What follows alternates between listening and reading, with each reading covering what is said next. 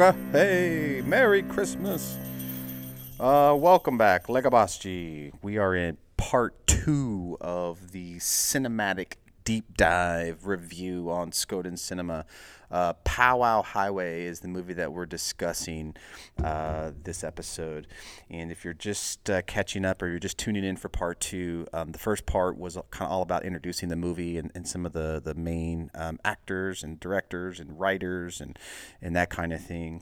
And then we kind of talked a little bit about the origin story of Protector and how. Um, Filbert, it came into Filbert's hands, and one of the things I kind of forgot to mention was, um, you know, Filbert traded uh, his cousin uh, like some marijuana and some whiskey for it, but in the movie, um, he's the one that actually goes to the uh, junkyard to, to find it, and so that was kind of a little uh, bit of discrepancy between the, the novel and, and the movie but uh, after they get protector uh, the story's kind of set up to where uh, there's this uh, vote that's happening um, on the reservation concerning this corporation that is trying to strip mine the land um, of its resources and the contract is up and, and the council's going to have to vote on it. And uh, you have kind of like this young hotshot uh, AIM warrior named Buddy Redbow, who is uh, you know carries just enough clout in the community to where he's able to probably sway the vote, and uh, you know he's kind of you know countering what the uh, uh, corporation, uh, Sandy Youngblood uh, representative, is, is talking about.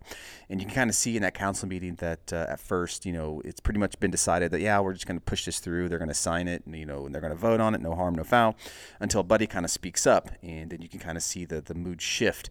And when he starts talking about how, you know, like unemployment rates are, or haven't, you know, haven't gone uh, down, they've actually gone up, and that 75% of the people living on the reservation live below the poverty line, you know, and he's talking about, you know, like who's really benefiting from, um, you know, this this contract, uh, us or you, and so then you can kind of see the the mood shift, and the elders are kind of shaking their head, agreeing with Buddy. So because of that, um, there's this big elaborate plan by the feds to set up his sister uh, down in Santa Fe, New Mexico, and she's been busted uh, with some pot in the back of her car. And the idea is that um, Buddy obviously is, is, the only family that she has left, and that she he's going to leave the reservation and go down and try to rescue her, which gives them this little window to be able to push this contract through to, to the tribal council. Kind of like if him out of the way, they'll they'll vote on it. And then uh, you know, he's got this plan where he's going to um, use some money that the uh, tribe has given him to purchase bulls. Um, he's going to take that money and go down to Santa Fe and bail out Bonnie, and then um, kind of use another check uh, for, for for the bulls, and it's kind of like this convoluted thing. But uh, realizing that he doesn't have a ride, uh, Filbert uh, pulls up and um, kind of conveniently and he sees this as an opportunity to get down to Santa Fe. So they're kind of make this this buddy movie, road trip movie, and uh, they pulled off and to get protector this you know AM radio with a CB radio. And anyway uh, Buddy thought that it was cheap or incorrectly installed. And so he goes and he tears up the store and he's they're sort of chased out of town. Um, and anyway so that's kind of where we're at in, in the story. But uh, once that scene at the hi-fi hut dies down um, we're back on the we're back on the road and Buddy is crashed out and he's snoring loudly in the passenger seat and Filbert, you know, he's driving and he's looking kind of tired. And, you know, I think just to kind of keep himself awake, he, he picks up the CB uh, radio and he starts talking into it. And, you know, nobody's replying back to it. So then he just kind of starts talking a little bit of Cheyenne uh, into it uh, to see if anybody's listening. And then he gets a hit. And the clip I'm getting ready to play is probably uh, one of my favorite scenes in the entire film.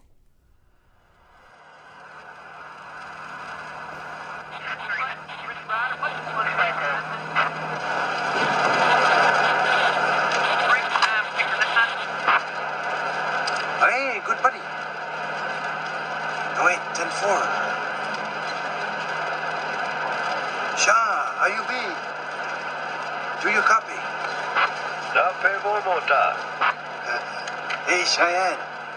It's Filbert Bono, riding Protector of the War Pony out of Lame Deer, Montana. Oh, go ahead, Kola. Got a warrior name? It's, uh... Whirlwind Dreamer. But... I'm not yet worthy. What's your handle? Light Cloud, brother. Running an 18-wheeler out of Sturgis, South Dakota. Like Cloud. Uh, like the prophet. Right, man. Nobody ever picks up on that. But they should. He's like Jesus to the Cheyenne. Yeah, I know what you're saying, but nobody cares about history these days. Well, I do. Well, the other night on Bonanza, Cheyenne Chief. Well, he was a white actor, Bonanza. Uh, that's not where you learned about the prophet. No, my Uncle Fred. He told me about Light Cloud. He tell you about Noahvose? The sacred mountain where Light Cloud got his power. Uncle Fred called it Sweet Butte. But I, have never been there. Incredible, man. Most powerful spot in South Dakota. Maybe the world. Gotta go there, Kola. Just straight ahead into the sunrise. You can't miss it. Hey, Light Cloud. Light Cloud. Yeah, that voice coming through the CB radio uh, you know, Light Cloud uh, is f- the voice of Floyd Red Crow Westerman, and um, he's another one of those uh, this you know iconic Native American actors. Um, you know that he was in this, and then uh, he was in Renegades uh, in 1989. He was in uh, he played Ten Bears in uh, Dances with Wolves. He was the Indian shaman in the the Doors.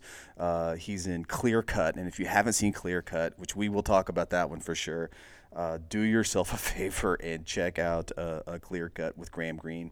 But uh, he was also in um, Northern Exposure, um, is probably where most people will, will remember him from.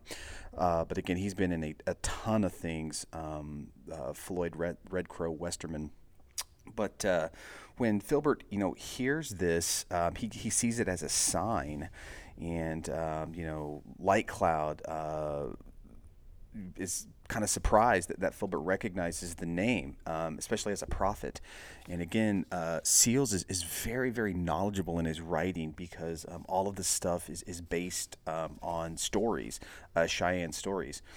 But uh, this scene is absolutely packed with all kinds of meaning. And again, you have to credit this uh, 100% to, to Gary Farmer because he does such a spotless job conveying all the multi layered issues, um, you know, kind of plaguing Indian country. This scene and, and just the topic of the conversation um, is still relevant today. I mean, um, there's the fact that many natives kind of have moved away from the, the old ways, uh, the old stories, um, and, you know, uh, obvious references to history, uh, you know, in, in that scene, if, if, you could could hear it. Uh, Phil said something about, you know, um, seeing a Cheyenne chief on Bonanza. And uh, it's kind of funny because he just kind of notes that, uh, but if he's played by a white guy. Light Cloud responds with Bonanza, like, oh, that's not where you learn about Light Cloud and you know Phil says like no I, I, I heard about him from my uncle Fred. And uh, the beneficent trucker sort of assumes that Filbert is uh, you know uh, learning history from just watching shows on television and he's kind of pleased that when he, when it's revealed that he's not, um, you know. And I got to be honest with you, and I think I told you in episode one, that's kind of where I learned a lot about my, you know, what I thought was my, my tribal history was through television and, and movies and, and you know comics and things like that. But anyway, uh, uh, the trucker and Filbert they talk about Light Cloud and his connection to Sweet Butte, um, where he had his vision. And Light Cloud tells him like, "Well, you got to go see it, man. You got to go there and see it. It's beautiful." Uh, it's one of the most powerful places on earth, and so when that happens, you can kind of hear um, him kind of lose uh, the, the, the signal, and um, Filbert's trying to like you know get more out of him. But uh, like I said, Filbert sees this as a sign, and the scene ends kind of with Filbert passing um, I 25 South exit. And he kind of, you know, has to make the, the uh, decision, you know, do, do I continue south towards Denver and then on to Santa Fe, or do I go north towards the Black Hills of South Dakota? Well, Filbert, being Filbert, um, is obviously going to choose the way uh, or the path of the warrior. And so he, at the last minute, he like, veers the car a sharp right turn, and you know he heads uh, uh, north uh, to South Dakota. So the next morning, um, we see Protector is parked in front the uh, at the foot of the uh, Bear Butte Mountain, and Filbert is extra quiet as he exits the car uh, because he doesn't want to wake up Buddy, who's still asleep. Uh, he heads up the, the real steep trail and, he finds this old sweat lodge um, with several pieces of like uh, uh, prayer ties. Well, they're thread fabric, but prayer ties, and they're they're tied to the tree limbs. And he, he crawls inside the lodge and he sits cross-legged. Um, I have to say Indian style because that's that's what it's called or referred to. And he kind of leans his head back and he inhales deeply and slowly and he's sort of you know kind of uh, controlling his breathing and he's you know trying to trying his best to have himself a vision uh, and that's when yeah he closes his eyes and he sees this warrior from the past. And the the warrior um, is, or the Cheyenne is you know he's dressed in full like buckskin regalia. And he presents an arrow to the meditating Filbert. Uh, and then he just kind of suddenly opens his eyes, and it's a coyote sort of sniffing around. And I want to take a moment to talk about that because it's not really fully explained um, who that that character, or excuse me, I shouldn't say character, um, who that, that Indian is in his vision. So, if you thought you were going to just get the deep dive review on Powwow Highway on Skoden Cinema without a history lesson, uh, I'm so sorry. I, I, hate to disappoint you, but uh, I'm going to read from the book uh, Powwow Highway from David Seals. And like I said earlier, um, Seals is very knowledgeable in his, uh, you know, uh, native history because the the uh, legend of uh, Sweet Medicine is based on old Cheyenne stories. But there was once a savior named Sweet Medicine who came to the prairie people many centuries ago, beyond time. Before Sweet Medicine came, the Cheyenne were indeed savages, living without law and killing one another. It was said that a god named Sweet Roots came to a young maiden in her sleep for four nights in a row, and in the end, the dream had made her pregnant. Her parents were ashamed and sent her out of the village. No one helped her when she had a baby boy beside a creek. After it was finished, she made a shelter of driftwood and left the baby boy behind and went home. An old woman soon found the baby, wrapped it up, and took it home with her. She went into her hut and she said, Old man, I found a baby boy that somebody throwed away. And the old man got up praising and was happy. And he put his hands up, kind of thankful, and he said, For some reason, that's our grandson, and his name shall be Sweet Medicine. Oh, those old blanket skins, Filbert thought, smiling again pleasantly. They had a way with words. That crazy old Sweet Medicine performed all kinds of miracles, too. He made a hoop out of an old calfskin hide once, and when there was a famine on the prairie and shot an arrow into the hoop, it turned into a buffalo with an arrow in it, and it fell over and died, and everybody had all they could eat. They probably ate it raw, Filbert thought. Another time, Sweet Medicine shot an arrow at a beautiful red duck, and the duck flew away with the arrow. Sweet Medicine followed it for four days over many miles and finally wrangled it away from the duck, which had been captured by a medicine man, who was really an old woman, who killed the duck, but not really. On his way home, Sweet Medicine was tired of walking, and this was way before horses, and they couldn't ride dogs around very well, so everybody walked. And he put the arrow into his bow, and he shot it toward the north, the direction from which he had come. It disappeared from sight, but when it struck the ground, he was standing right beside it. Then he pulled it out again, and he shot it again and again, and it carried him for many miles. And he did it a third time, and a fourth time, and then he was just a short distance from his own village. And he returned to the village in this way, and he kept the arrow with him there among the people.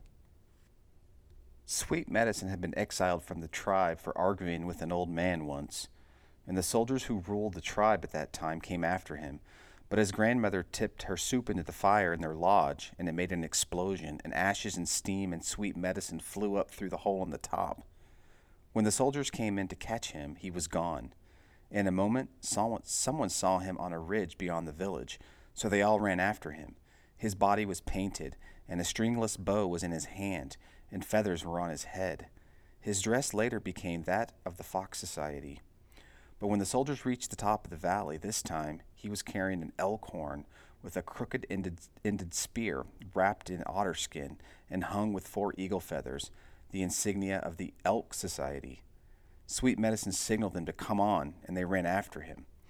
But again he disappeared, and he was seen again on the next ridge, wearing feathers in his hair and painted red, the insignia of the Red Shield Society. And they tried to reach him again, but he vanished a fourth time, appearing again, this time with a rawhide rope at the side of a belt and a donut shaped rattle decorated with feathers in his hand. He had become a dog soldier. The fifth time, he had a buffalo robe and a sacred pipe, and one eagle feather stuck through the braided lock of his hair. He had become the first Cheyenne chief. After that, he was never seen again. It had been a busy day, and the soldiers searched the entire country trying to find and punish him for showing off so much. But he was gone, and he did not come back for four years. Yep, old sweet medicine was a heavy bro. He had been called by some great power to the Black Hills country, just as Filbert felt himself sucked toward that eerie place.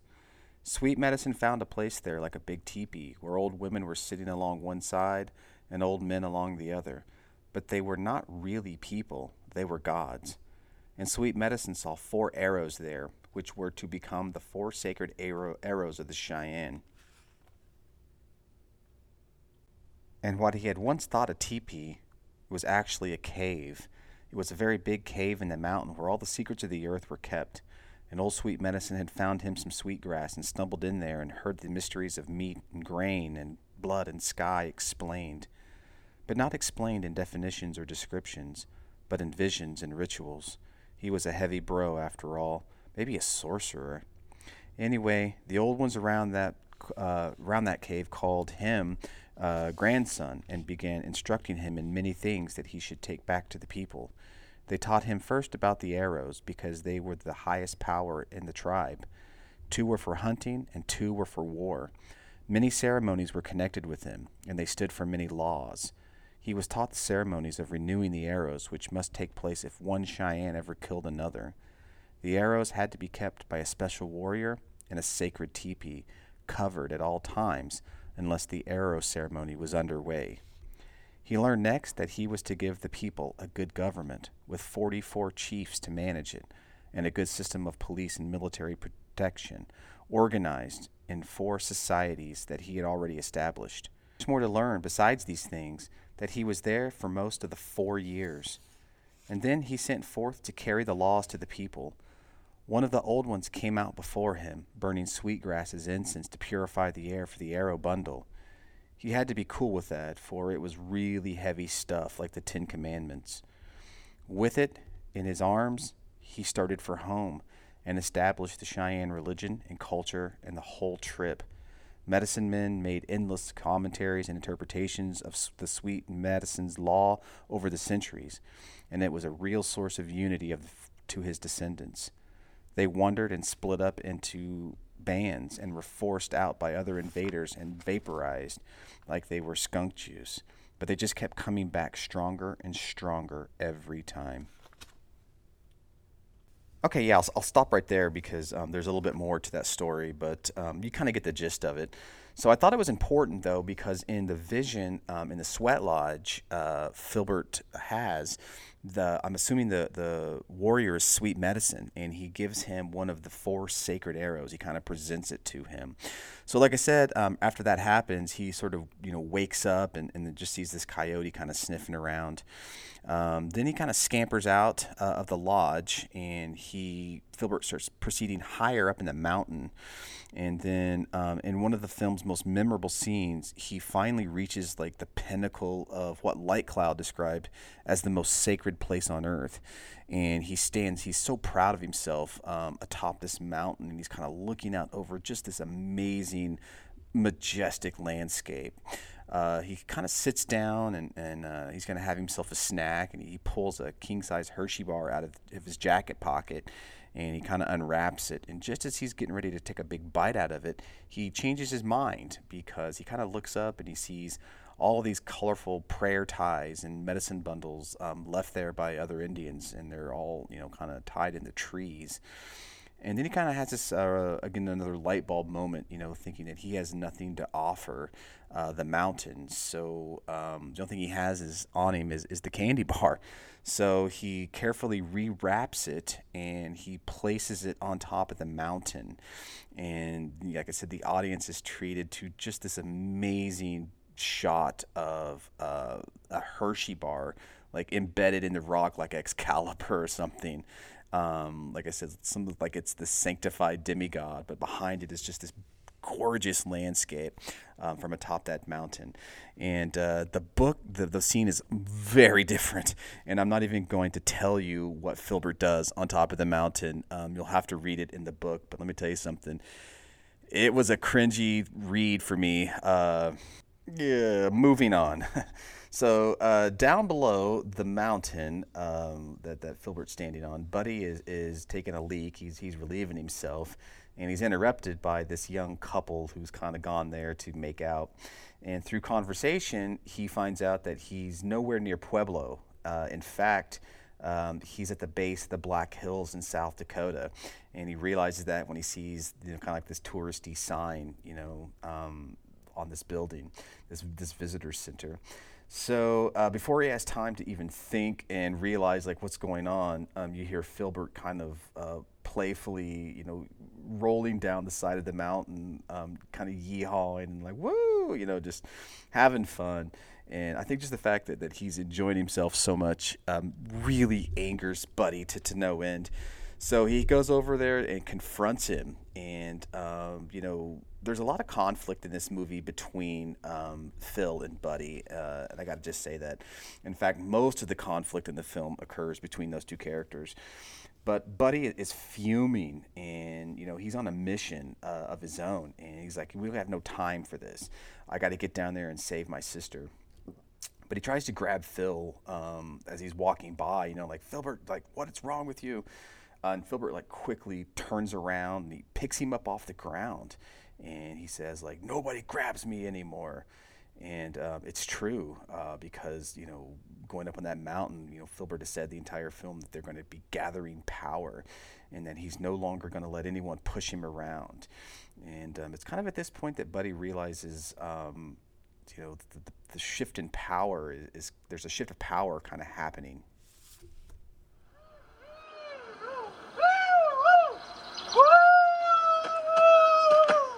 Holy fuck.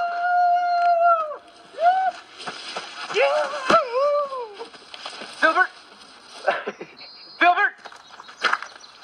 I'm supposed to be on the road to Santa Fe in case you forgot I got important shit coming down. Where you guys going? Filbert, we don't have time to fuck around. Now let's- Nobody grabs me no more. This is Noahvose, buddy. The most sacred place in America. Maybe the world. We are gathering power. Hey, do you know this thing? Where are you going, brothers? Powwow over in Pine Ridge. Power. Uh-huh. Pine Ridge. Tonight. Yeah. I love how the, the tones of this film just kind of continue to shift back and forth. I mean, you have this really tense moment um, where Buddy and um, Phil are kind of confronting one another, and uh, it's broken uh, very lightheartedly just at the mention of a powwow, a Christmas powwow at the Pine Ridge Reservation that night. And, uh, you know, Buddy's in a hurry, obviously, but he kind of begins to realize that this trip i- is kind of something special for Filbert. Uh, you know, that it means more to him than, than just a trip to, to Santa Fe. So it's settled uh, Pine Ridge powwow or bust. Uh, and again, the, kind of the, the beginning of the parallel between the two characters. You know, you have these two complete polar opposites um, that are on separate missions, um, but they're in the same car.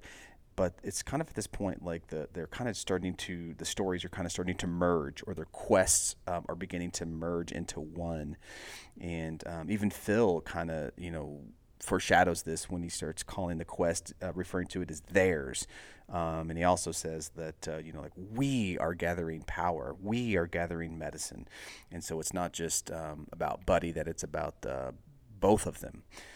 So next up, um, there's this quick little scene back at the Cheyenne Res uh, with Chief Joseph, and um, you're kind of corralling some some cattle uh, in, into pens, and there's talk about Redbow sort of maybe slipping town with the money.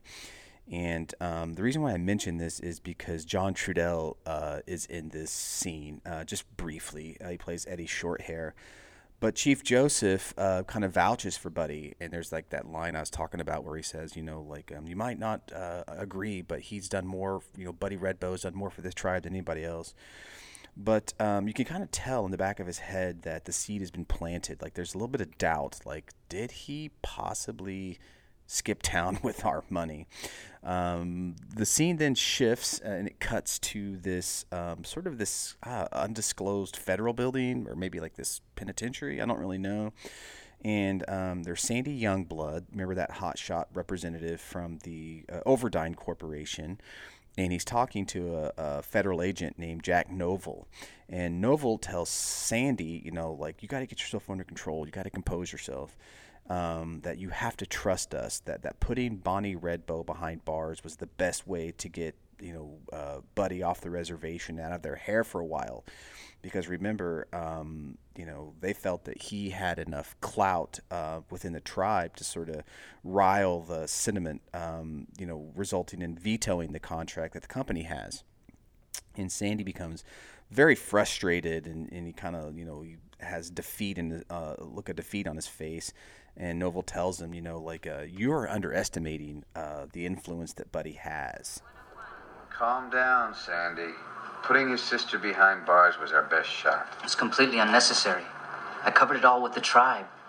Environmental protection, sacred land issue, net profit participation. Sandy, you're missing the point. Redbow's got a bunch of radicals on the loose up there. We need him off that reservation till the vote is in. You, you flew me all the way down from Montana to tell me this? The Bureau feels you underestimate Redbow. Listen, Jack, I really don't need the feds to do my job for me. Yeah, so you can see that Sandy's uh, really out to try to prove something um, to the feds and maybe even to himself there. But back in Protector, uh, Buddy and Filbert are riding along in silence, and the radio is kind of softly playing. And they drive under uh, like Mount Rushmore, and Buddy starts to kind of recall a time in their youth um, when he used to pick on Filbert. So we kind of get like this um, flashback scene, and Filbert um, is being, you know, kind of bullied about his weight um, by uh, sort of like a very young uh, Buddy and his friends. Uh, but the silence is kind of broken, and Buddy asks Filbert, um, you know, like, what do you remember about growing up with us? And Filbert replies, you know, like, not much, just, you know, army playing army games and football. And uh, but he remembers Bonnie, and so we get another flashback to their youth, and this time um, Filbert's crying. He's kind of on the ground and he's crying because he just got picked on by Buddy, and Bonnie kind of comes over and gives him a banana um, just kind of in this, uh, you know, kind of trying to comfort him, and um, you know, it just it's very kind of touching to, to, Filbert that she she reached out and did that for him. So uh, again, it's, it's, this moment in the film that the parallels between the two characters are even further solidified. Um, because in another powerful scene, um, Filbert and Buddy uh, pull off to the side of the road, and it's about dusk. And Filbert doesn't say a, a, single word. He just gets out of the car and he kind of walks down this embankment and he starts wading into this knee high, frigid running stream. And uh, at first, um, you know, Buddy's kind of hollering at him, like, come on, man, like, we ain't got time for this. And, uh, you know, Filbert's not even paying any attention to, to all the fussing that, that Buddy's doing. But anyway, he sort of wades into this this uh, knee high running river, and he just starts facing the sun, and it's beginning to set. And he just kind of s- starts singing r- very softly, and the scene goes on for probably solid two minutes of him just standing there singing. And then before you know it, um, Buddy just joins him. He just kind of all of a sudden kind of saddles up beside him. And he's kind of you know kind of mouthing the words at first uh, but i guess just kind of overcome by the power of the moment. Buddy starts singing and you know um, this music is a part of their culture. And people like buddy have been fighting to hold on to that culture you know their entire life. Uh, but it, you know and, and filbert's constantly reminding him of this like we are cheyenne we're cheyenne you know just trying to you know say like you know be proud of, of being cheyenne um, you know, Phil asserting that tribal kinship outweighs any any individual purpose that that at this point that Buddy's on. And the scene closes as the two friends um, are just standing in the stream together, uh, facing this beautiful setting sun, just singing old Cheyenne songs. Yeah, yeah, yeah, yeah, yeah, yeah. yeah.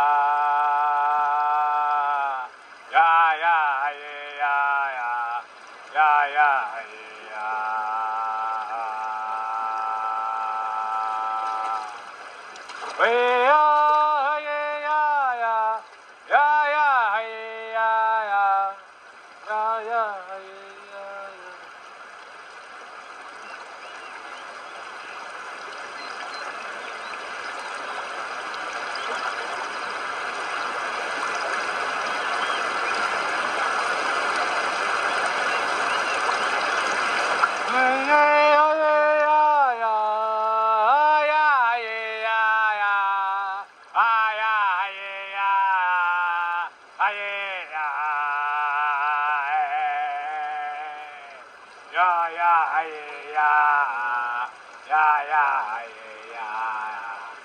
yeah,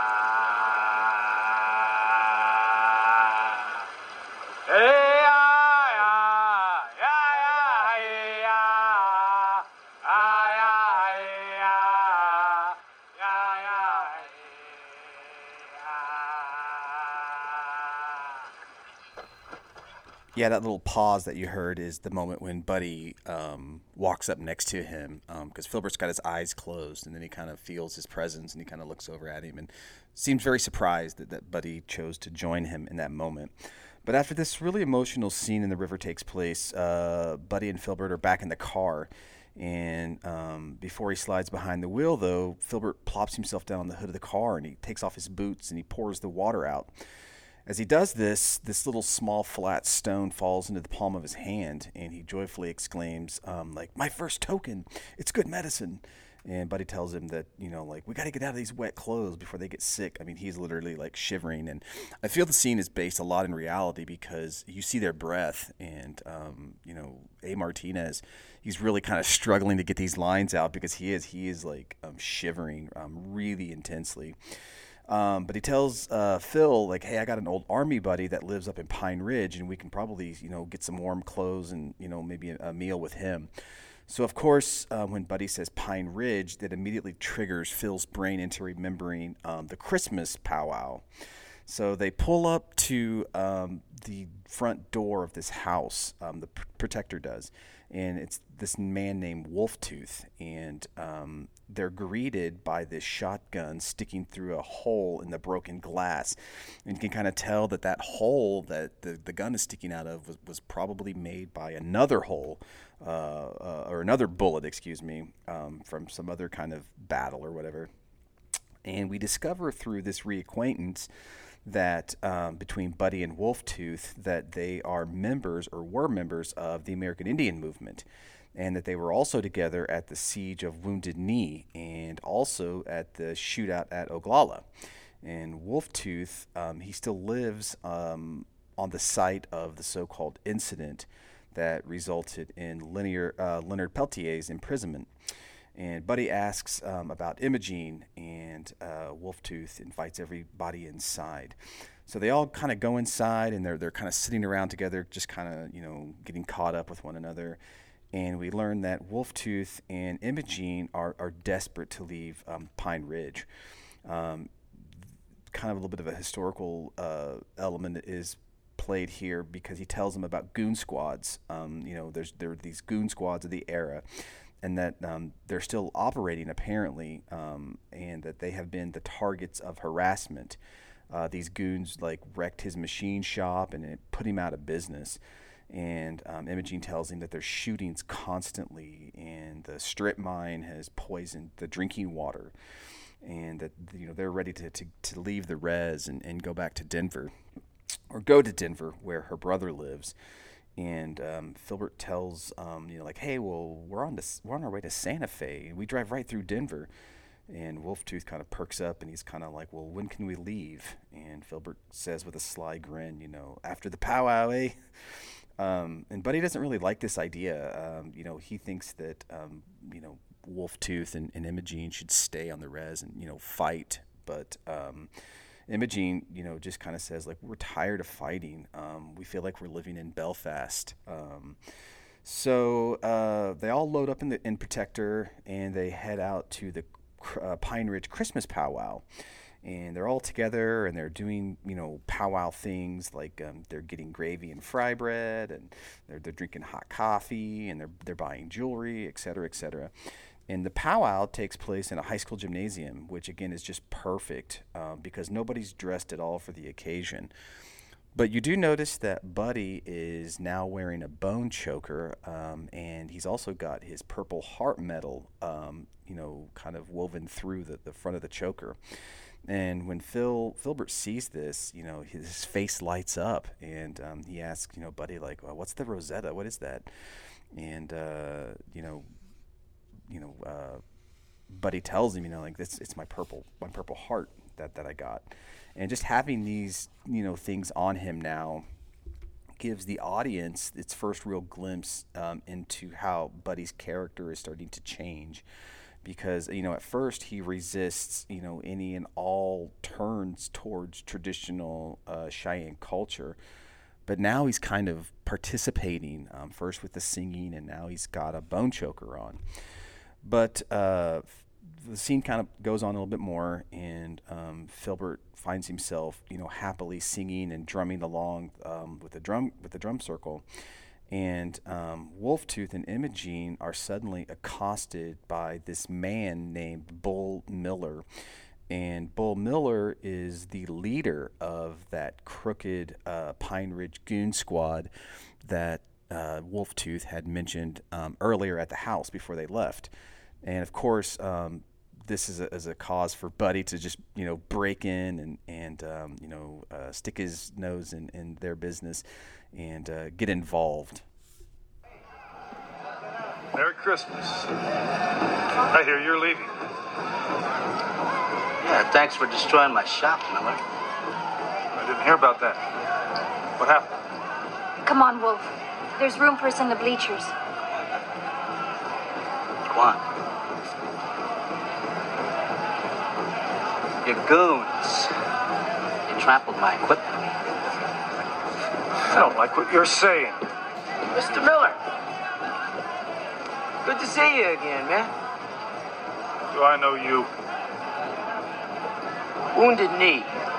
March 1st, 1973, behind the bunker. I tried to kick you in the balls. But you don't have any, so of course you wouldn't remember. I guess that's it, huh? Put your hands up. Let's go have a talk, Redbow.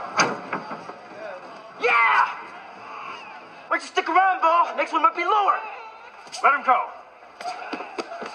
Get out of town, Redbow. All you AIM sons of bitches are gonna rot in prison. Just like your friend Peltier. That was great, man. Who threw that? Campbell. Yeah, that sound that you heard um, was like a knife uh, that was thrown from the crowd off screen, and it stuck like right in the padding. You know, like that blue padding they have around the walls uh, inside high school gyms. So, um, of course, the crowd is scanned, and um, we, we see Graham Greene um, in a military coat, uh, slowly kind of sitting down in the bleachers. And Buddy pulls the knife out of the wall, and he, you know, kind of heads up to, to join his friend. Uh, as he's doing that, uh, Wolf kind of walks along with Filbert, um, talking about the man um, who threw the knife. He tells him that um, you know that's Buddy's old friend Campbell back in Nam. Um, he said that he got captured and locked inside a tiger cage for 31 months, um, and tells him that he was able to escape, but he had to slit four throats to do it. And because of that, you know, horrendous experience, he's stricken with some really serious mental issues and uh, emotional anguish. Uh, the exposition here is is kind of delivered a little clumsily, uh, but it attempts to explain to the audience um, why Campbell, uh, Graham Greene's character, uh, stutters uh, severely and, and weeps uncontrollably. So Graham Greene, let's talk about Graham Greene, baby. this guy nails it in everything I've seen him in. And this uh, cameo, which is like literally 40 seconds probably, is no exception. He's portraying this stuttering Vietnam vet, uh, Campbell, and he's just heartbreakingly realistic and wonderful in this scene. Uh, I mean, you just through his his you know speech patterns and his um, you know, kind of like I'm doing now. He's hard to, getting out the words. You can just really feel uh, the pain um, and mental anguish that he's suffering. And like I said, he's only on screen for like 40 seconds, but he makes every one of those 40 seconds count. Uh, he's crying, um, you know, or not really crying, but he, he's kind of, you know, emotional when Buddy um, walks up there. And, uh, Buddy, you know, says like, you know, hey man, it's gonna be okay. He's kind of like, I'm sorry, I'm sorry, I'm sorry. Um, you know, you know, just trying to get him out of there. You know, like, hey, let's get out of here. Let's go have a smoke or something. And Campbell refuses. He's like, no, like, uh, dance, let's dance. And Buddy tells him, you know, at this point, you know, like how much he hates powwows and how he finds the idea behind them ludicrous. He says, uh, you know, like, look at these people dancing around a basketball court. You'd think a few lousy feathers and some beads was a culture. And these words inform the viewer that, you know, here's this man who resists uh, white corporate politics and the ways of the white man, but he also resists um, native traditional ceremonies um, and their contemporary um, adaptations, uh, you know, being powwow. So, in this really highly charged emotional scene, uh, Campbell Crossley tells him, like, no, uh, he's gotten mean, and that kind of wakes Buddy up a little bit, you know, because Buddy's never really thought of himself as being mean spirited, and it kind of comes as a shock to him. So he quietly, surprisingly, moves to the dance floor and he begins dancing. You know, once again, uh, like the scene in the river, he's kind of reluctantly doing it at first, uh, but soon he starts kind of finding his rhythm and then before you know it, he smiles, and so that that's a really kind of refreshing, you know, moment in the film. But uh, speaking of Graham Greene, you know, talking about him, it's hard to think that he would take on a role like this because he's literally only on screen for maybe, you know, giving him the benefit of the doubt, 45 seconds. And uh, it was lost on me, like, you know, like how, how could he, how could he do that? But you have to remember, um, this movie comes out at least a full year before Dances with Wolves hit. So he wasn't this well known actor uh, when this movie came out. In fact, he only had a handful of roles um, prior to this. So he's still kind of unknown, but you wouldn't know it by the, the box art uh, because he's prominently displayed on it and he's credited, you know, even above A. Martinez uh, in the movie on the back of it. So, uh, kind of back to the movie here uh, we're next up in like this uh, juvenile hall. Uh, I guess that's what it is. It's kind of hard to tell. It looks like a foster facility for kids whose parents are in custody. I guess because um, it almost looks like a like a daycare or like a rec room or something. And there's a bunch of kids and they're gathered around a television set and they're watching what looks to me like this Transformers Christmas special. I don't know if there is such a thing, but it looks it kind of looks what they're what it looks like they're watching and uh, there's no adults in sight, uh, conveniently. and uh, you see Bonnie's kids um, that were in the Volvo earlier, Sky and Jane. And um, Sky actually is played by uh, Sky Seals, which is David Seals' uh, real life son. But uh, anyway, they, they kind of slip out the window without ever being detected or not even noticed that they're gone and uh, this scene feels a little tacked on and, and really clumsy because like there's no way that happens in real life. Uh, they just walk out a window. Uh, only in movies uh, they say. But anyway the kids walk down this, the sidewalk and um, they're in the, the middle of like these people lines of people like sitting and, and crafting and um, it's, it's, like a bunch of uh, elders, and uh, it's kind of confusing to me because there's no like context as to what this is. Um, it just exists because the film needs it to, I guess.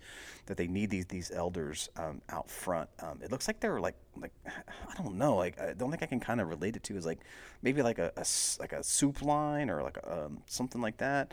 Um, you know, I'm not from the area. It could be that's just the way it is. Like maybe there's these um, craft stations set up like a flea market or something outside.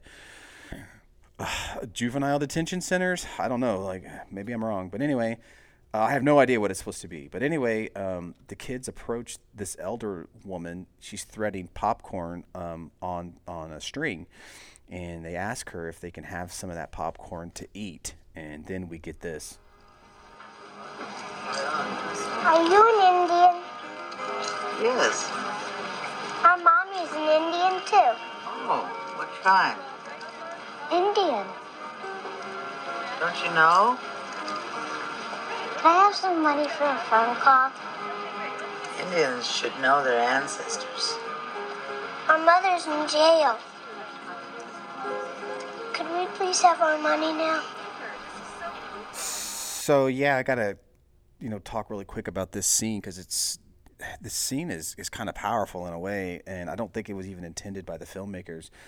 But uh, number one, for Crom's sake, that they don't even know what tribe they are, and to me, this scene is a prime example of how easily heritage and culture can slip away um, with just one generation. Uh, they know their mother's an Indian, but she said, like, "What tribe are you?" I'm Indian. Um, you know, they don't they don't know. Uh, I read something not too long ago too that you know, and it's very true. You know, w- when we have our elders pass away, you know, that's our that's our culture, uh, our songs, our, our language, our our uh, medicines. Uh, you know, without those things, we're just Americans. We're just people. Uh, it's those things that's what make us uh, Native American, and um, you know, whatever tribe that we are.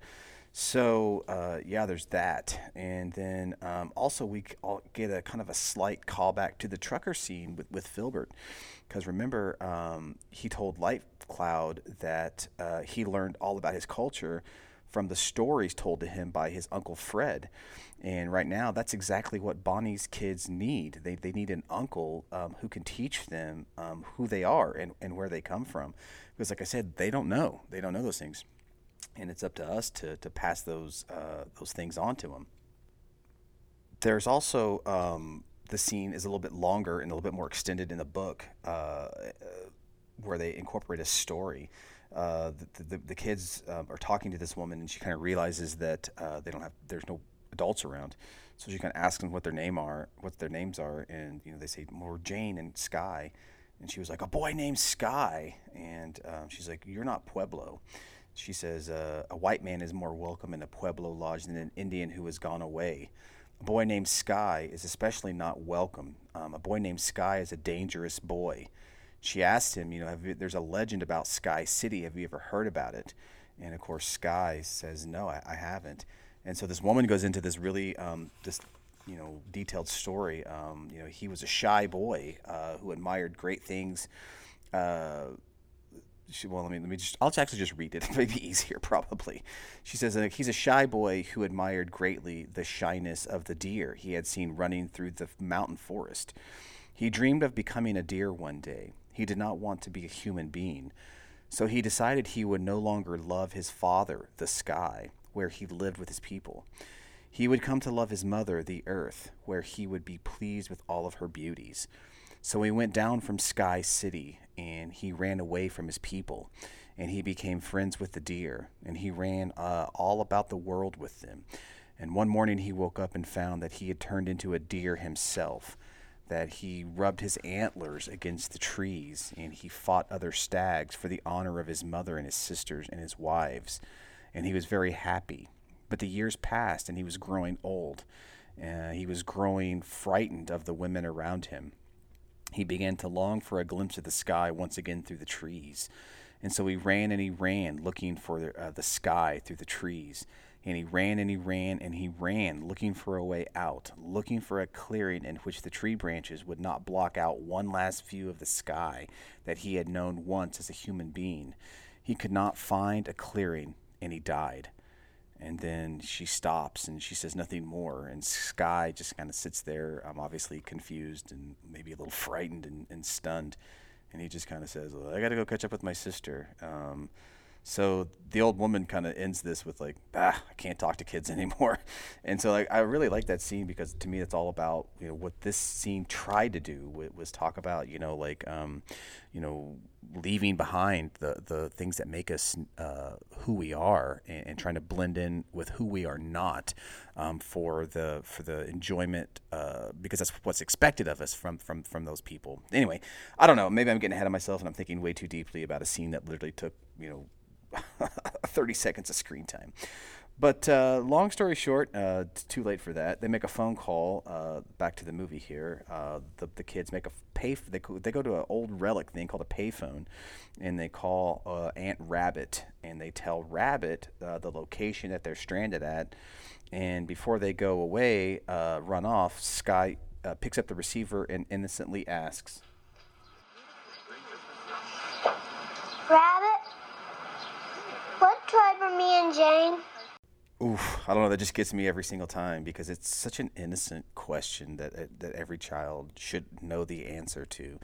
I can tell you from my my my experience. Uh, you know, I I tell my kids as many things as I can and try to pass on as much of this as I possibly can because I'm not always going to be here.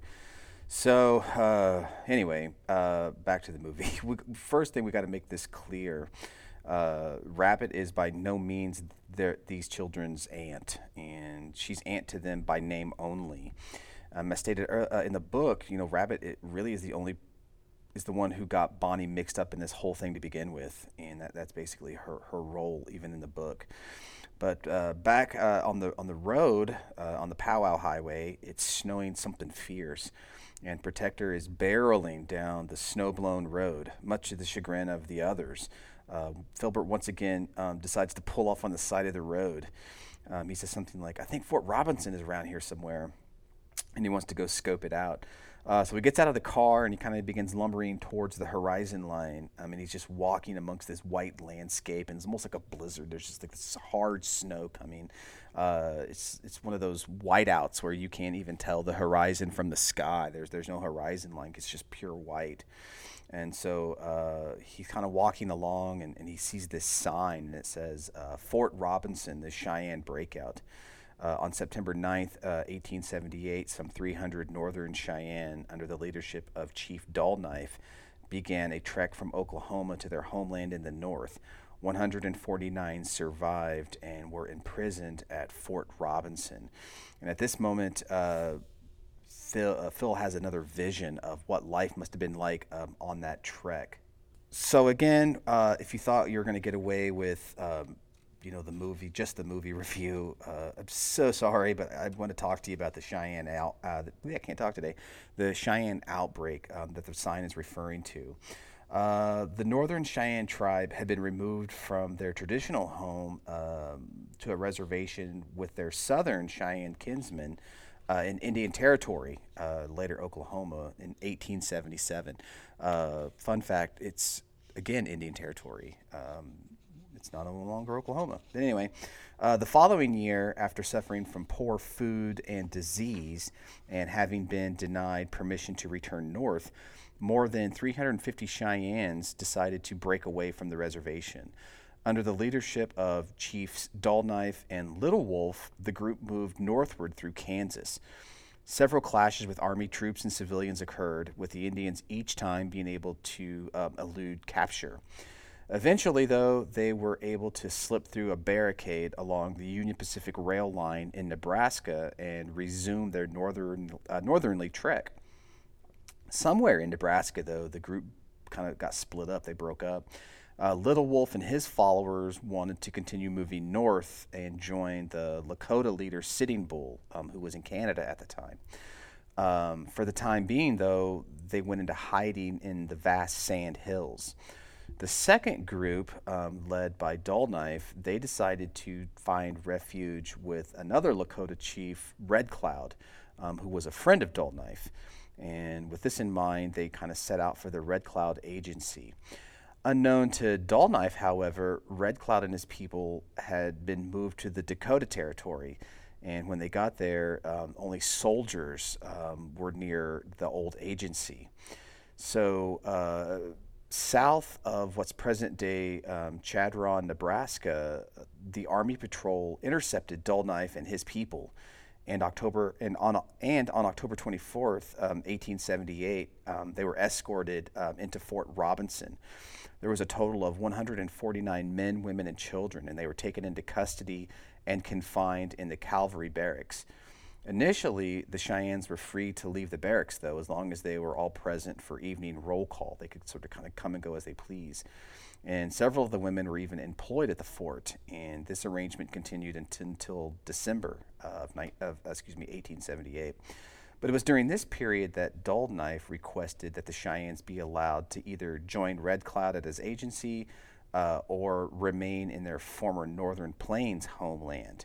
They didn't want to be there at Fort Robinson anymore and attempts were also being made by some Kansas officials to extradite uh, some members of the group to stand trial for some alleged crimes that they had supposedly committed uh, during their flight through that state.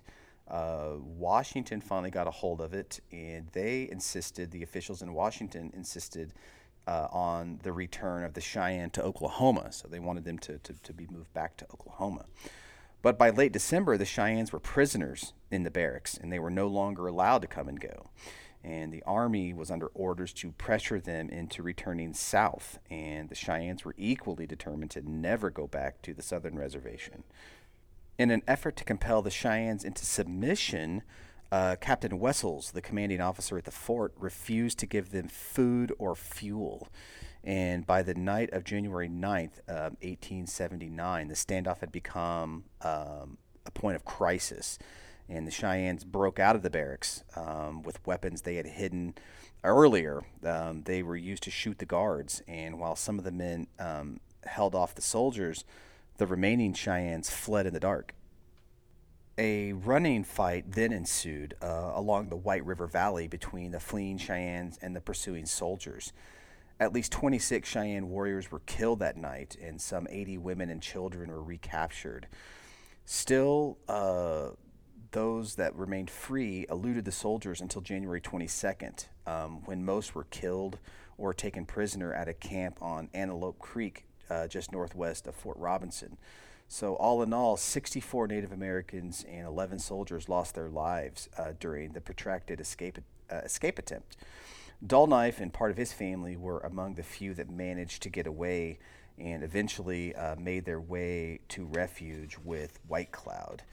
Um, so, in today's uh, current climate, um, you know, I feel that it's important for people to realize that this just wasn't an outbreak. It wasn't just like uh, some group of renegades fleeing for their lives. Uh, let's just call it what it is. It was uh, it was a massacre, and I think that it should be uh, referred to as such.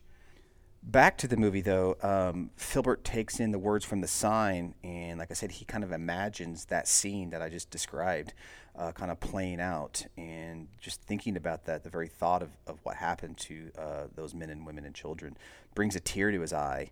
And um, as he's getting ready to leave, he reaches down and picks up um, like a little piece of ice, um, deciding that it's another token from the old ones and he holds it in his hand and he again reaches upwards toward the sky, you know, offering thanks. So the the next day, uh, the car pulls into a gas station for a refuel and refreshments. And Phil goes inside to order some cheeseburgers, some Miller High Life, and hot coffee for everyone. Uh, while waiting on the grub, though, um, he touches this the coat hanger antenna of this kind of malfunctioning black and white television set that's sitting on the counter um, where he's getting ready to pay. Uh, the picture on the television unscrambles just long enough for him to receive another inspirational, subversive vision of early Hollywood. Um, he's kind of watching this scene from an old silent movie, and there's this cowboy in full cowboy regalia. Um, he's using literal horsepower, um, you know, to pull down a jailhouse wall, uh, freeing his uh, captive friends inside. And um, you know, we have this continuous theme uh, throughout the film of kind of this me- uh, blending of old ways and new, uh, once again on full display here. But uh, Philbert believes, you know, mixing uh, uh, old ways and new ways are, are in fact inseparable uh, in a in living continually in, in, a living, continually adapting, surviving tradition. That that's what's going to prevail. Um, I'm kind of getting a little ahead of myself here, so I guess I'll just move on again. So once the food is sacked up, um, Imogene, Wolftooth, uh, Philbert, and Buddy, they're all they're all sitting on a picnic bench uh, you know, under this watchful shadows of these refinery smokestacks, just sort of like, you know, farting these this, you know, brown black smoke into the air, um, in what's an otherwise just gorgeous uh, mountainscape. And Philbert begins telling this story about uh, a trickster, uh, Wihio, and uh, I have to kind of play this this clip in its entirety. So Wihio, the trickster. Sometimes a man, sometimes an animal, but mostly he likes pulling antics and telling dirty jokes. One day, he saw some plums floating on the creek. Now, Wihio loves to eat. So, he reached for those plums, but they disappeared. And he fell into the creek. He crawled out, all soaking wet. And saw them plums again, shimmering in the water. He kept diving, and they kept disappearing. Three days later, his wife found them, still splashing around. Woman! cried Wihio. During the day, juicy plums float in this magical spot. But at night, they go away. His wife screamed at him. Stupid dog of a dog! Those plums are still on the tree. You're worthless fool of a husband. Chasing shadows while the truth hangs over your head. Then she hit him with the pan, took him home. Man, isn't that awesome? That is awesome. Um, you know, every once in a while, um, I'm a school teacher. I, am sure you guys know that by now. I teach art. Um, but anyway, uh, every once in a while, um, I'll tell my students old traditional Muskogee stories from our elders. And um, we have a version of this story. And I told this one last year, actually. And when I finished, uh, I was shocked that the kids were like clapping and applauding um, me telling that story. And just looking out and, and listening and, and, seeing that, um, it kind of got me choked up. Um, you know, and, and I mention that because um, in this scene, as he's telling that story, he, he starts crying. It's like he believes so strongly in the old ways um, that it that it hurts his heart that his fellow brothers have kind of lost their way, and it's just a, a, a brilliant uh, scene, and um, it's completely juxtaposed with Buddy uh, cutting in and calling these stories fairy tales and Philbert kind of protests, you know, he says, like, these are the stories of our ancestors, and that's how they used to deal with problems. And of course, Buddy takes issue with that statement because he kind of sees the stories as inadequate in dealing with problems of today. And I feel that uh, even the scene that takes place under these huge smokestacks kind of help drive his point home a, a little bit. Tell everybody fairy stories. Stories of our ancestors. All the old ones dealt with problems. Often the problems never change.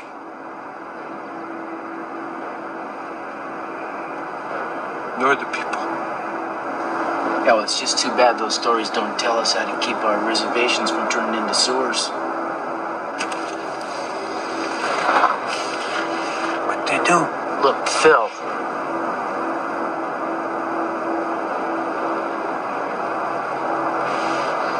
To step on your show. But white America ain't gonna hold off much longer, man. They, they're hungry. They want our coal and our oil and our uranium, and they're gonna take it, wherever it is. No, they won't. With you, the trickster won't let them.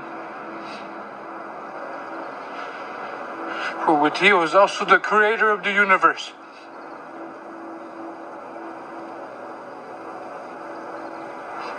We will play a little chicken now, ain't man. All right, so see what I'm saying? Like, you have to see this movie. Um, pay whatever you need to pay to see it. It's such a good movie. Um, but after that really heavy scene, uh, the crew finally arrive in Denver to drop off Wolftooth and Imogene. And the neighborhood that they're driving through is sort of lined with these identical looking condos with, you know, neatly manicured lawns. And the very sight of this, you know, colonization is just enough to make the bile rise in Buddy's throat. And he kind of starts uh, busting Wolf's chops and giving him a hard time about leaving the res. And Wolf once again explains, like, uh, I just can't fight. It's not my fight anymore. I, I'm tired of doing it. I'm just emotionally and I'm physically exhausted he says that it's time but he's got to start putting his family first. He's got a, a, a kid on the way. And he kind of tells Buddy, uh, you know, hey, man, you want to spend the rest of your life fighting? Then you need to move to Pine Ridge because, uh, you know, I, I'm, I'm out of there. So the next morning, though, we're, we're back on the road, and uh, Buddy begins loading and messing with a pistol that um, kind of just shows up out of nowhere. And he's loading six bullets in the cylinder and he goes to put the gun back in the glove box. And when he opens it this spider kind of crawls out across his hand. Of course, that freaks him out, and Buddy tries to kill the spider, uh, but he's just way too nervy to do it. Um, Philbert stops, you know, like, don't, don't do that, uh, right before he smashes it, and telling him, you know, the trickster takes many forms and they kind of start squabbling a little bit. And it's during that squabble though that the gun is somehow broken. I'm not really sure how it works, but it's broken. It's like in two pieces, um, and that just enrages Buddy. And Philbert tells him, you know, like don't worry about it. Like we, it's it's it's a way that we're keeping our medicine good, and it's important that we keep our medicine good. And again, Buddy's frustrated and, and kind of looks, um, you know, very agitated. And as they're arguing on the side of the road, they kind of look up and they see the city lights of Santa Fe. And so they kind of have that moment of like, yeah, we're here. Uh, and then so there's that. but uh, next up is we have uh, the blonde, the big, beautiful blonde woman with cash in hand trying to bail out Bonnie. And um, after a few words are exchanged, the lady, um, with the lady working the front desk, uh, she allows uh, Rabbit to speak to Bonnie. Uh, the two friends are reunited from behind jailhouse bars, and we learn through some dialogue um, that her name is Rabbit. And we also learned that um, due to the upcoming Christmas holiday, the, the woman said that uh, she'll take the money, but the, it won't be processed until after the weekend and, or until after the holiday. So she's just going to sit in jail until they, they get to it. And as they're talking, um, we hear a heated confrontation um, happening off screen. And the two women look up to see Buddy uh, being restrained by the police, and he's trying to get to Bonnie. Um, they're forcefully escorted to the door, uh, and Philbert, before he walks out, kind of sees Bonnie and he reassures her, like, you know, we'll be back. We'll, we'll be back. Um, on the way out the door, um, Philbert uh, says, "You know, I got to use the restroom," and so he kind of goes down this metal stair railing, and he finds himself down this really dark corridor.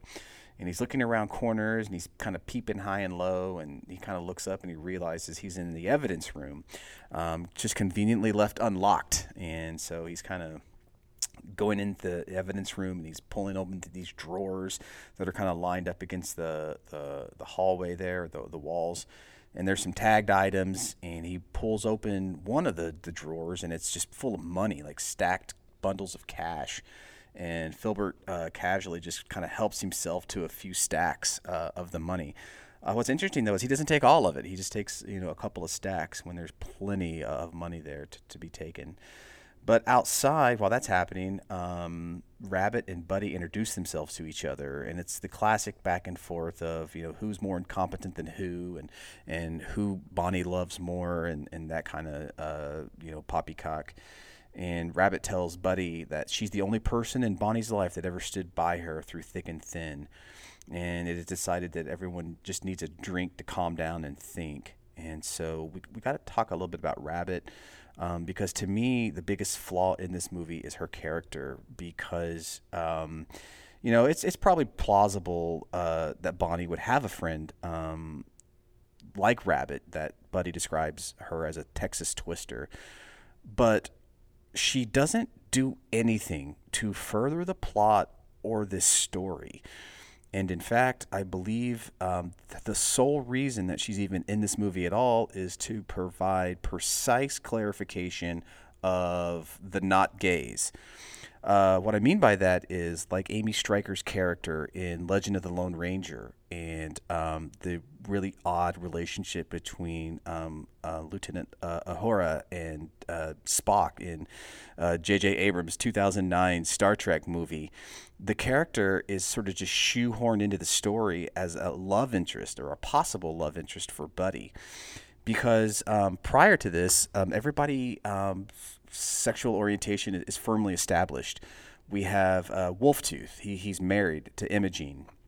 And then in the um, the flashback scene, it's hinted that Philbert, um, you know, has the hots for Bonnie, and uh, since Bonnie is his sister, you know, the only other character that, that Buddy is allowed to even have any kind of attraction for is, is Rabbit. So I guess the filmmakers felt that this movie needed more sex appeal, and so they throw her into these really painfully tight jeans and just like like supercharge her sex drive. Uh, it's not to say that Amanda Wyss isn't good in this. I, am just saying that um, she's more of like a, a caricature than like a real person. Um, and she's not given anything to do in the movie. She's just there. She doesn't do anything. And, uh, you know, given all the amazing portrayals of uh, real people in this film, her character Rabbit just it sticks out like a really bad sore thumb. Um, but anyway, the three of them make their way to this local bar that really looks kind of like my grandma's old house uh, to start planning on how they're going to spring Bonnie from jail. And they're they're drinking and they're cutting up and they're they're kind of getting to know each other. And, and Buddy lays his eyes on that rotten old uh, uh, Sandy Youngblood, and uh, just wanting to know like why the heck is he even in Santa Fe to begin with. Uh, of course, he goes over to confront him. And uh, Rabbit at that point um, tells Phil, like, I got to go too because I got to go pick up and check on Bonnie's kids. And then Philbert offers Protector. He's like, I'll go get them. You know, uh, where are they at? They're at the hotel. And he just sort of takes off and he just kind of leaves the scene. But then we kind of cut back to the to the this uh, uh, confrontation between Buddy and um, Sammy Youngblood, and uh, there's some some tense words are kind of being thrown around, and then we got a bar fight, guys. There's a bar fight. Uh, bar fight ensues, and once the melee is kind of cleared, uh, Rabbit and Buddy uh, kind of head outside, and um, we said like her her uh, sex drive is supercharged because she is impressed with the swagger and strong arm tactics of this powerful native man. And again, this is really cringy because um, she just all of a sudden has this newfound attraction, and it just stems from nothing. It's just, you know, just appears out of nowhere. Uh, it's just there, and it's strong, boy. Uh, she's really eyeing him up and down like uh, he's like this exotic piece of meat and um, she kind of even throws out the suggestion of uh, we should team up. And buddy's like no way. Uh, what she's even referring to i have no idea uh, i can only hint at. But again that's not my place. But uh, the meantime philbert has managed to swing by the hotel and he scooped up bonnie's kids and uh, he immediately starts telling them all about medicine bundles um, being the male influence that these two kids so desperately need Do you see, Sky? To be a warrior, you must have a medicine bundle. So you won't get sick? Different medicine. Sacred things that protect you from all harm. Four tokens that come to you in a special way. Are you Cheyenne? We are Cheyenne. Notame Mesa. The awakening of the clear blue earth. I am Philbert now. But soon I will be Whirlwind Dreamer. So who's this Uncle Buddy? He is my best friend. so yeah, once again, just perfect. Uh, Gary Farmer is just amazing in this. But uh, I guess Rabbit was so sexually charged up by the fisticuffs that her horniness made her completely forget about Philbert uh, picking up the kids. Because she and Buddy now are at the hotel and they're freaking out because they can't find them. And um, towards the end of the conversation, um, Rabbit tells him, you know, that um, you know her best friend and her money are both locked up in Santa Fe, and that she's not going to leave until both of them are out. Uh, sadly, we're stuck with her for the rest of this movie. Um, so, with her uh, horny levels uh, dangerously rising, she gives Buddy uh, another once over with her eyes and before saying something to the effect of, um, and I know that uh, I always get what I want, or, or something like that. Again, it's just, it makes me kind of puke in my mouth a bit. But uh, Phil and the kids um, pull up behind the jailhouse in Protector. And um, he tells the kids uh, it's time to prepare for battle, and uh, uh, we're going to free the captive woman. Uh, the kids um, are on Philbert's shoulders, and kind of that callback to that silent movie that he saw. They have a rope, and they've tied the rope up between the bars on the, the jailhouse window, and he's got it tied to the axle of uh, uh, of Protector. Um, like I said, just like that that silent movie that he saw in the in the diner, or excuse me, in the, in the gas station. So, cut to the inside of the, of this police station. We see Federal Agent Novel, and there's this local sheriff, and they're kind of arguing about um, how the Red Bow situation um, should have been handled. And uh, the moment is broken up, though, um, when Chief Joseph from the Res uh, strolls in and he asks to speak to Bonnie. Um, he says, like, he's there on some tribal business, and Bonnie Redbow is his business. Uh, it's, it's a very welcome change from the wise old chief uh, stereotype that Hollywood usually throws up on screen because uh, this Cheyenne tribal leader uh, is portrayed, uh, he's very calm and, um, you know, just very cocksure, uh, like Philbert. Excuse well, he's, let me back that up a little bit. He's very calm like Philbert, and he's very cocksure and savvy like Buddy. Um, he's just he looks like a man that knows how to get the job done. I mean, uh, you know, once he got wind of Bonnie's trouble, uh, he literally drove all the way uh, from Lame Deer to Santa Fe on his own. Um, and when the sheriff, um, you know, asks him, you know, have you ever seen a six foot four, 300 pound Indian on your reservation? He says no. Um, so it's clearly whose side he's on and why he's there. Uh, obviously, it's a lie, um, you know, but it's even more apparent that uh, that he's who he's there for when he looks out the window to see the scene of Philbert with the rope uh, on the jail bar windows and his foot mashed on the gas pedal, and he's just revving the horsepower of Protector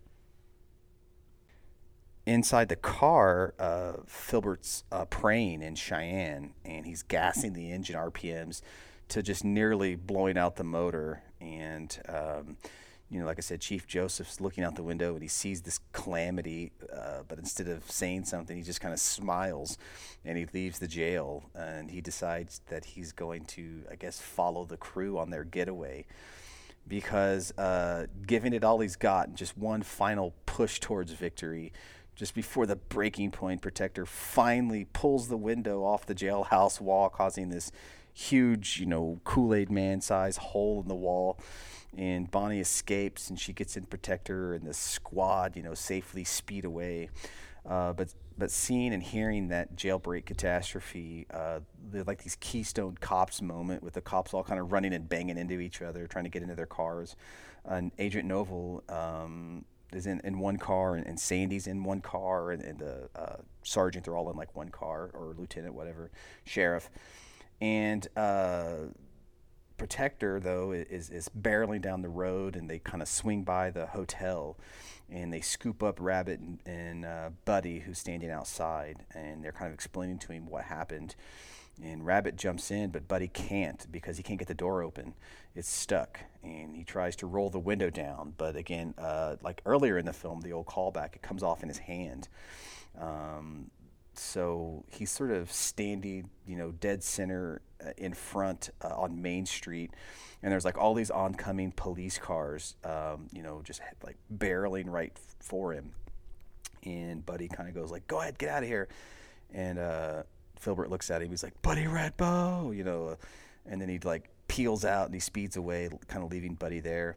Uh, Buddy stands his ground and, and he kind of goes, oh, he kind of gives like this war cry, and he throws the glass, uh, the the side you know door glass at the lead chase car, and it busts across the windshield, and that causes the car to flip over in the middle of Main Street. But the most shocking thing about this scene, though, is how the audience is just briefly allowed to share in Buddy's warrior vision of himself in the moment. Because um, he, when he jumps up to uh, throw the glass, he's immediately transformed to a, a Cheyenne warrior in full buckskin.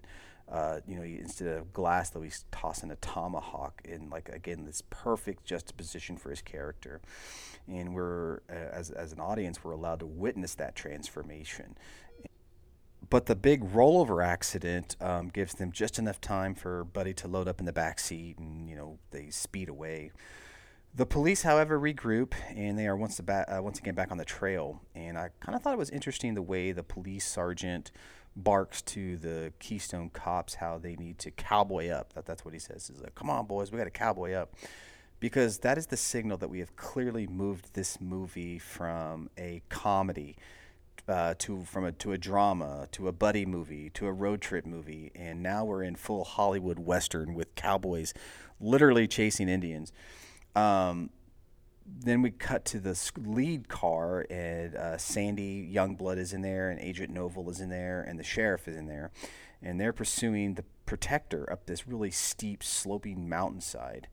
And Protector is just barely crawling, and, and Buddy's, you know, like hollering at Philbert, like, uh, you know, put it in low, like, uh, and all Philbert can say at this point is like, you know, I'm giving her all she's got, Captain. You know, uh, she's just galloping as hard as he as as he can. Um, to aid the getaway, though, um, the crew kind of drive past Chief Joseph's truck, and um, when Protector drives past him, um, he pulls out uh, and kind of follows behind just briefly. And then uh, ahead of the convoy, he opens up this cattle pen, and it releases like all this livestock onto the road and that interference um, is what's going to make them able to make it to Pueblo because, like I said, it's it, that's Indian land, and they believe that uh, they're going to be safe from federal agents and corporation employees and, and local law enforcement, I guess. Um, so unable to move though, the police are just kind of stuck amongst all this cattle, kind of you know uh, mooing in the road. By this point, though, a protector uh, has finally chugged to the top of the mountainside. And then suddenly there's like this loud backfire, and a spark ignites a fire uh, near the trunk of the car. And Philbert uh, realizes also the brakes have uh, conveniently just given out as they begin to plummet downhill. Not knowing what to do, um, Bonnie Rabbit and all the kids bail out, um, you know, just right before it starts rolling, you know, downhill. And Buddy and Philbert are still in the car, and um, you know Philbert begins to kind of lose control uh, of the car, and Buddy's begging him, and like Philbert, we got to get out of here, we got to bail out, we got to bail out, but he just won't, he won't do it. He's not going to leave his pony.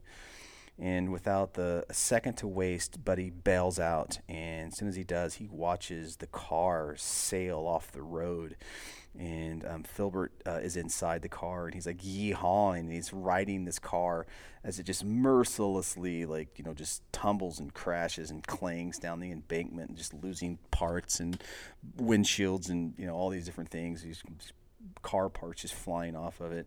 So it kind of settles into this embankment, and then just kind of bursts into flames um, as all you know Hollywood car crashes end.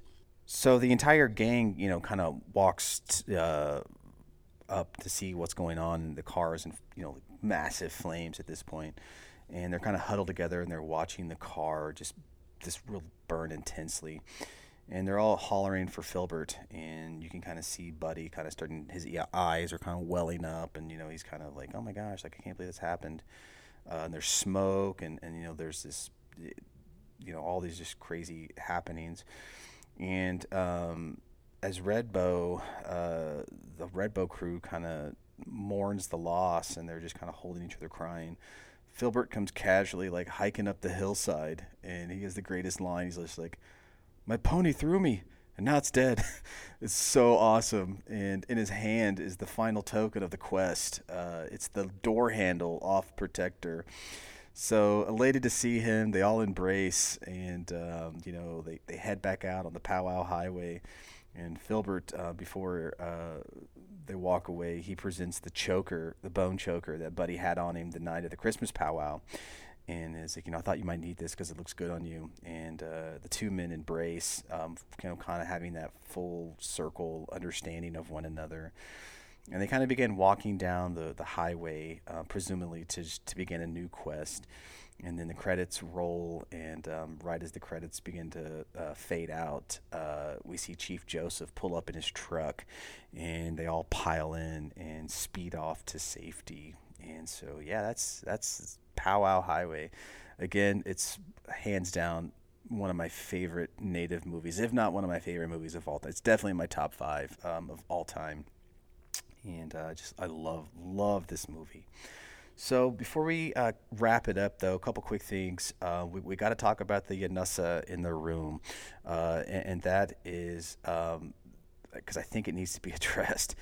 Because um, ten years later, uh, almost ten years to the day, uh, there was a film released called Smoke Signals, and it debuted at the Sundance Film Festival. And this film, Smoke Signals, was also based on a uh, literary uh, reference. Um, it was a short story written by Sherman Alexie um, called This Is What It Means to Say Phoenix, Arizona.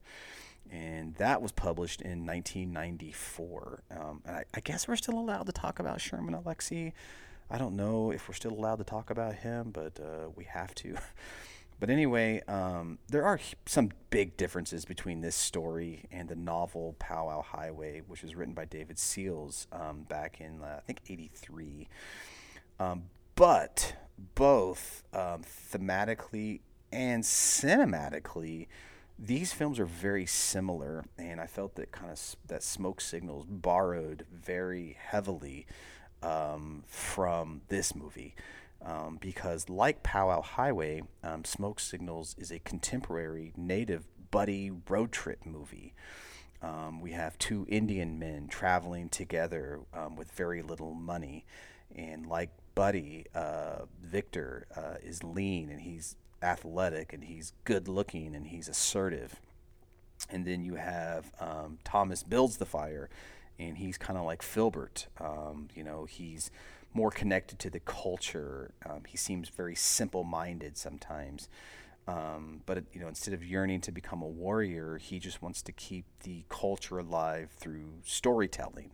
Um, and again, Philbert tells stories, several stories in this movie as well. Um, and if you ever had a chance to read the short story, uh, this is what it means. You know, Thomas agrees to loan Victor money um, on two conditions. You know, one that he that he wants to go along, and two, he's like he tells Victor like, if just for once, I want you to just listen to me when I'm telling a story. So um, you know, Thomas um, is kind of used uh, by uh, the Victor character, kind of the way that that Philbert was used by the Buddy character. But uh, in both films, uh, the idea of this adapted modern uh, Indian uh, character um, learns to appreciate the feelings and outlooks of the other one. And like Powwow Highway, it's kind of difficult to decide um, which genre that Smoke Signals belongs into. Um, I've seen it um, back in the day uh, at Blockbuster in the drama section. Um, I've also saw it in Western section. I saw it in comedy. Um, so it's kind of difficult to, to pinpoint, you know, what kind of film it is. It's everything and, and, and all of those, um, just like Powwow Highway. But I adore both of the movies, and I consider them both pinnacles in native film history.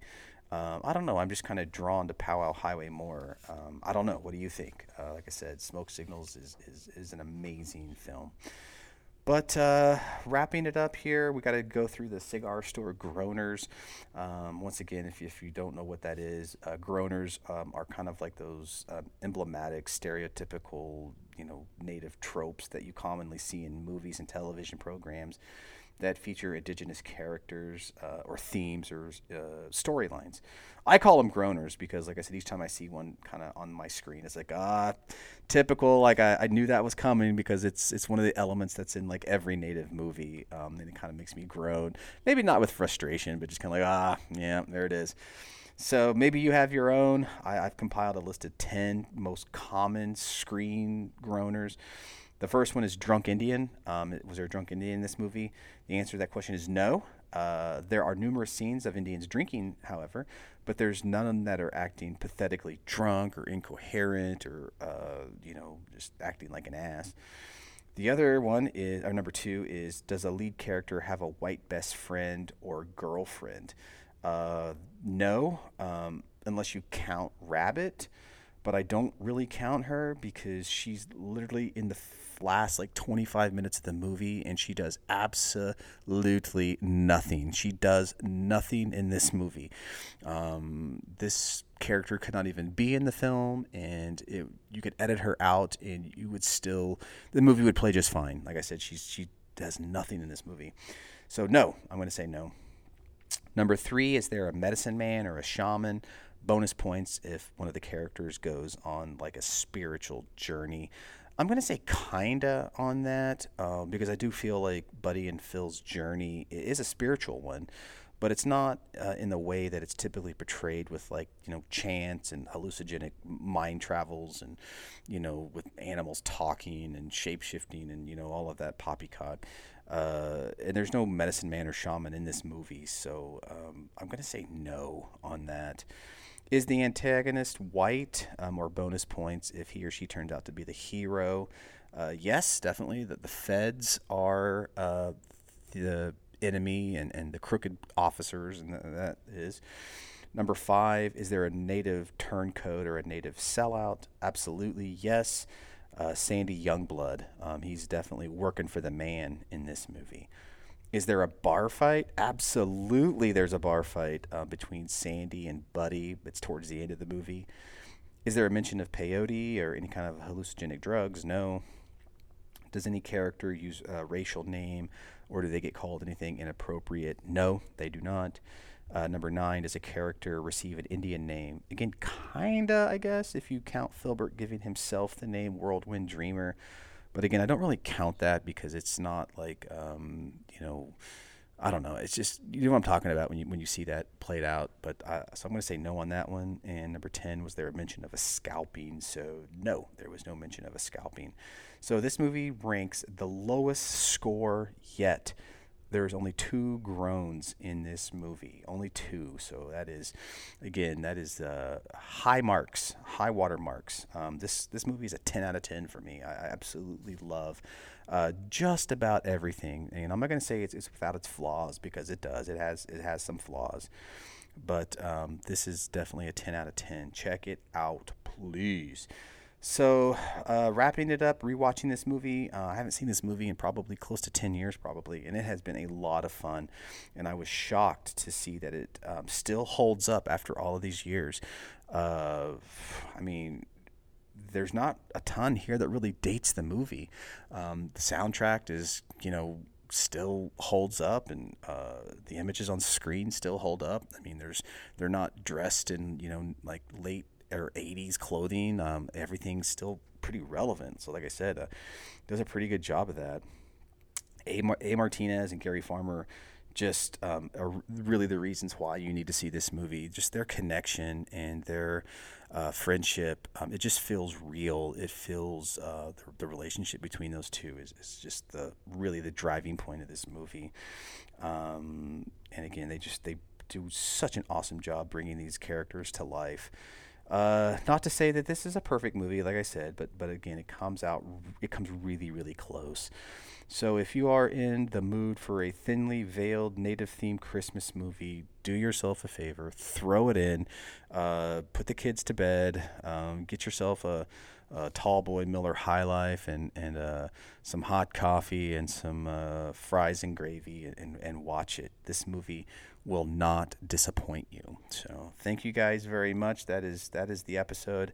I'm going to be taking some time off. I got some family things I got to uh, deal with. Um, I'm hoping to kind of regroup and and do something um, maybe in the springtime. So, in the meantime, if you're bored over the holiday break and you have nothing else to do, I have several episodes that are available um, on iTunes, uh, podcast, and Spotify. Um, check out the Will Sampson story. I've had such an awesome um, uh, show of, of love and support for that episode, and it's probably the most the thing I'm most proud of for this uh, uh, doing this whole podcast. So check that out. Um, you can also check out my buddy uh, Ian Ellison's uh, podcast, uh, Native Film Talk. Do yourself a favor, listen to that one. Um, check out uh, Magnez's podcast. I was actually a, a, guest on his show as well. support all native podcasters if you can. Uh, another good one that I'm thinking off, I'm just rattling these off the top of my head, is This Land podcast. It kind of tells the story of um, the McGirt trial that you've been hearing a lot about here recently. And uh, like I said, just do yourself a favor and support all Native artists out there, whether they're musicians or, or writers or artists. Uh, uh, support those those brothers and sisters out there. Uh, Merry Christmas. Thank you guys so much once again for, for tuning in. Um, prayers to all you guys out there that are battling sickness and uh, wish you guys health and uh, you know, a joyous holiday season. Merry Christmas. Mado.